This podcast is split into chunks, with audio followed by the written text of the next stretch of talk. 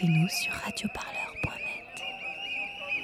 Alors actuellement, je suis porteur d'un cercueil pour euh, essayer de démontrer la symbolique. On est en train d'enterrer la justice. Mon nom, moi, c'est Guillaume Danet, avocat au barreau de Montpellier, euh, en grève aujourd'hui euh, pour défendre la justice. Et elle va bientôt mourir. Donc c'est pour essayer de mobiliser les personnes sur ce qui se passe actuellement, sur les votes de l'Assemblée qui ont lieu à 23h le soir et qui vont amener une justice dématérialisée et qui va s'éloigner du justiciable. Euh, Aujourd'hui, nous sommes euh, devant le Pérou, euh, au début d'une manifestation des avocats qui font grève toute la journée et qui font grève dans toute la France. C'est une manifestation nationale qui a lieu devant toutes les préfectures et sous-préfectures de France, puisque l'ensemble des avocats ont décidé d'un mouvement de grève. En fait, les tribunaux sont en train d'être fusionnés et d'être vidés de leurs compétences. C'est-à-dire qu'à l'heure actuelle, les personnes qui souhaiteront faire appel à un juge parce qu'ils ont un problème devront se déplacer de plus en plus loin ou alors le faire depuis un ordinateur. Ce sera des plateformes dématérialisées, non plus des magistrats, qui vous entendront, qui vous verront et surtout qui rendront une justice humaine. Ce sera une justice d'algorithme. Ça va déshumaniser les contentieux et euh, surtout ça va éloigner les tribunaux des justiciables. Nous, nous portons la voix des justiciables devant les tribunaux et euh, si jamais euh, il n'y a plus d'avocats pour porter la voix des justiciables, ça se fera seulement derrière un écran. Ça va être une justice à la YouTube par écran interposé. Quant au contradictoire, ça, vous, pose des questions aussi? Ah ben le problème, c'est qu'à partir du moment où ce sera des plateformes dématérialisées, euh, on n'entendra plus les deux parties. Parce que quand une personne va devant un juge, elle est souvent opposée à une autre, et les deux parties ont besoin d'être entendues. Et une solution peut être trouvée en les entendant, en les voyant, et en recueillant leur- leurs doléances. En fait, les actions du gouvernement ont pour but euh, de réduire les coûts de la justice en éloignant euh, le justiciable des tribunaux, simplement parce que le budget de la justice à l'heure actuelle est l'un des derniers au niveau européen. C'est-à-dire que nous sommes derrière la Roumanie au niveau européen.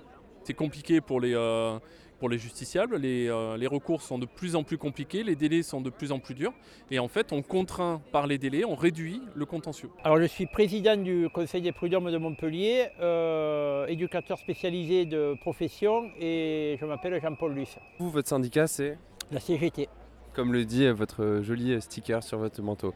Alors, est-ce que vous pouvez me, me présenter euh, l'évolution de votre travail euh, Parce que quand même, là, c'est la mobilisation d'aujourd'hui, elle est contre les restrictions budgétaires et contre Oui. la dématérialisation. Vous pouvez me, faire un peu un exposé de l'évolution des conditions de travail en tant que conseiller des prud'hommes?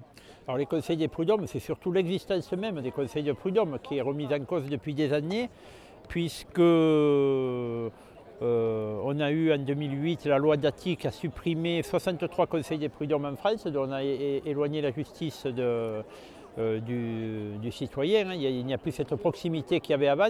Euh, ensuite, on a eu avec les lois Macron, dans un premier temps, la complexification de la saisine qui, a, qui a engendré immédiatement 40% dans l'année qui a suivi de saisines en moins, ce qui est considérable. La volonté, c'est qu'il y ait de moins en moins de saisines de Conseil des prud'hommes, parce que c'est euh, une juridiction qui dérange, parce qu'elle condamne euh, la plupart du temps les employeurs.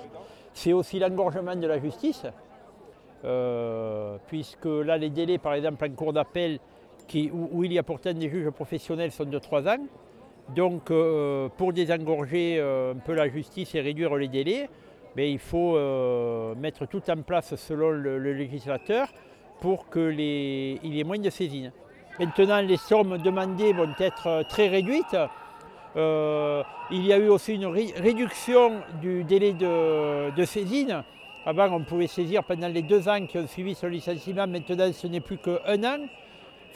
Toutes ces mesures sont cohérentes dans le sens de la. Si on veut aller vers la, vers la disparition des conseils de prud'homme. Et la dernière mesure, qui est un amendement qui est passé cette nuit à l'Assemblée nationale, qui a été voté cette nuit, qui est toujours dans cette logique de démembrement des conseils de prud'homme, les greffes des conseils de prud'homme vont être rattachés au tribunal de grande instance. Eh bien, ça veut dire que pour pallier les manques des- du greffe au niveau des juges professionnels, on viendra puiser au conseil des prud'hommes et tant pis si cela accentue les délais euh, de notre juridiction.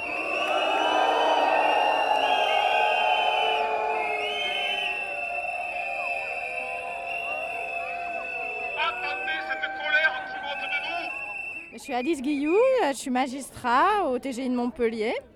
Donc euh, là, on fait un défilé euh, de manifestations entre le Pérou et la préfecture par rapport à la réforme de la justice qui est une attaque contre ce service public. Est-ce que vous, personnellement, en tant que magistrat, vous, voyez euh, les réalités de- de- de- des restrictions budgétaires? J'ai parlé avec un, avocat qui m'a dit qu'on avait un budget euh, de la justice qui était très bas en France. Est-ce que vous, dans vos réalités de l'exercice de vos fonctions, vous les, vivez?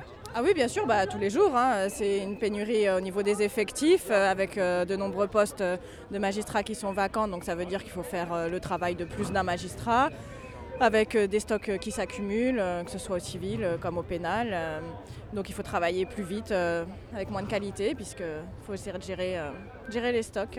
Qu'est-ce qui explique en fait cette logique de voir toujours à la baisse le- le- le- la justice et son budget? C'est pour faire des économies sur les services publics de façon générale. hein. Il n'y a pas que la justice. Au niveau des hôpitaux, c'est pareil. Au niveau d'autres services publics, c'est la même chose. On essaye de faire des économies pour faire euh, par ailleurs euh, euh, baisser les impôts, des cadeaux fiscaux. Vous vous sentez solidaire des, des- des autres mouvements sociaux, des services publics, notamment des hôpitaux ou des, des étudiants? Bah, à titre personnel, oui, complètement. hein. On est dans les mêmes problématiques, en fait, même si les, les, réformes en question sont différentes. Mais la, problématique est la même, c'est que le, gouvernement essaye de gérer une pénurie euh, pour éviter de rajouter du budget, de mettre des effectifs suffisants. euh.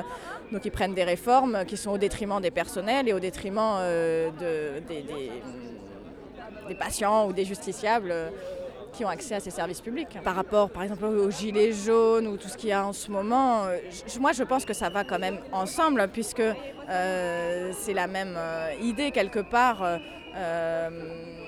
avec une pour les gilets jaunes, une baisse du pouvoir d'achat, mais ça veut dire c'est pareil, c'est-à-dire que on vient taxer certaines choses qui sont des taxes les plus injustes, qui concernent tout le monde, y compris les plus modestes.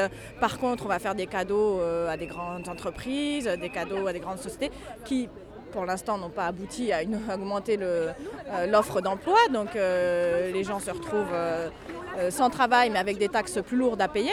À côté de ça, ils voient qu'il y a des grands patrons, des grandes entreprises qui ont des cadeaux fiscaux. Et du coup, on leur dit, bah, pour pouvoir faire ces cadeaux fiscaux, il faut qu'on réduise le, budget alloué aux services publics. Donc ils ont aussi accès à moins de services publics. Et moi, à mon avis, tout ça est, lié, oui.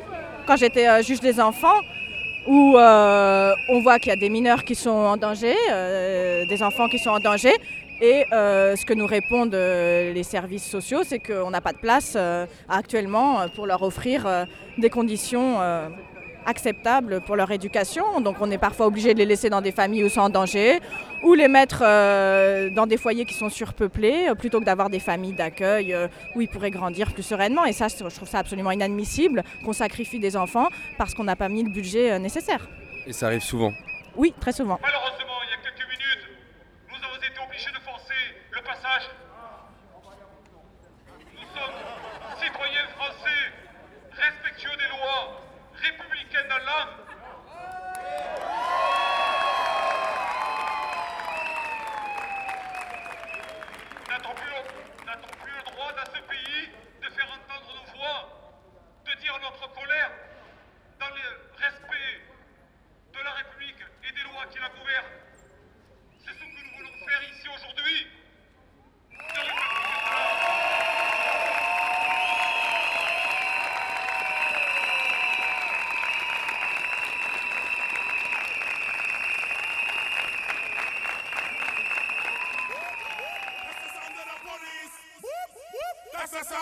Of. That's the sound of the police. That's the sound of the